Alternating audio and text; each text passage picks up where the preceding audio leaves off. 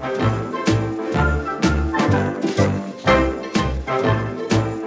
Friday and welcome to the One Minute Sex Tip. I want to welcome all of you that are listening from around the world. After two months, we have people listening from 40 different countries and 40 different states in the US. So, welcome and thank you. Now, I'm going to give you a tip right off the bat that has nothing to do with sex. As you know, my air conditioning or air conditioner died. It's been a little warm. Well, they came out to measure, and I'm not going to be able to get this air conditioner for another week or two because of the pandemic. They're having trouble, you know, getting semiconductors to build these air conditioners. So I want to give you a tip for those of you that are listening. We're going into the summer months, and if you have not had your air conditioner checked, get somebody out there just to make sure everything's running properly. Because if your air conditioner goes out and it's hot, you may be waiting weeks to get an air conditioner. You will thank me later, I promise. It's horrible when it's hot. Be proactive, take action, and get that air conditioner clean and checked before you're hitting in July and August when it's really hot in the US. That was not a paid commercial.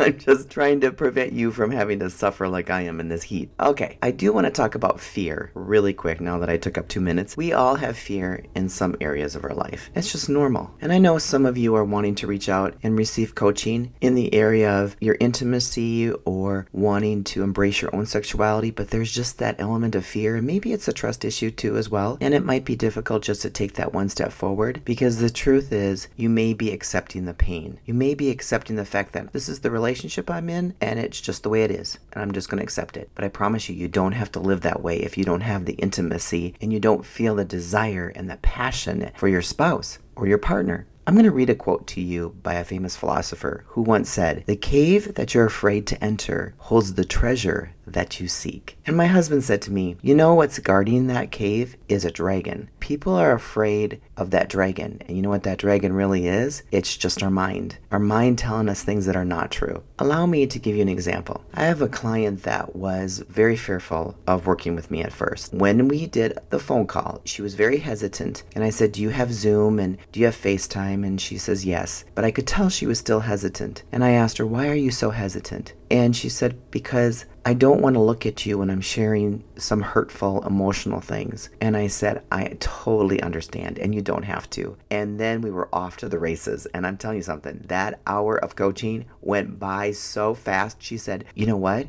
Because I'm coaching her for four weeks, and that's it. I usually just only coach for four weeks because it, you know that way you can kind of test to see if you even like me or not, because you might not even care for me very much. And she said, "Oh my gosh, after this one call, we could go for six months or longer." And I said, "Yes, we could." And I explained that's why it's important to just try it out for four weeks because it builds that trust. That way you can start moving forward towards that cave, and you realize that that dragon isn't even really there, and you can enter that cave and receive the treasure that you deserve. So, the tip for today is very simple make sure you get that air conditioner checked.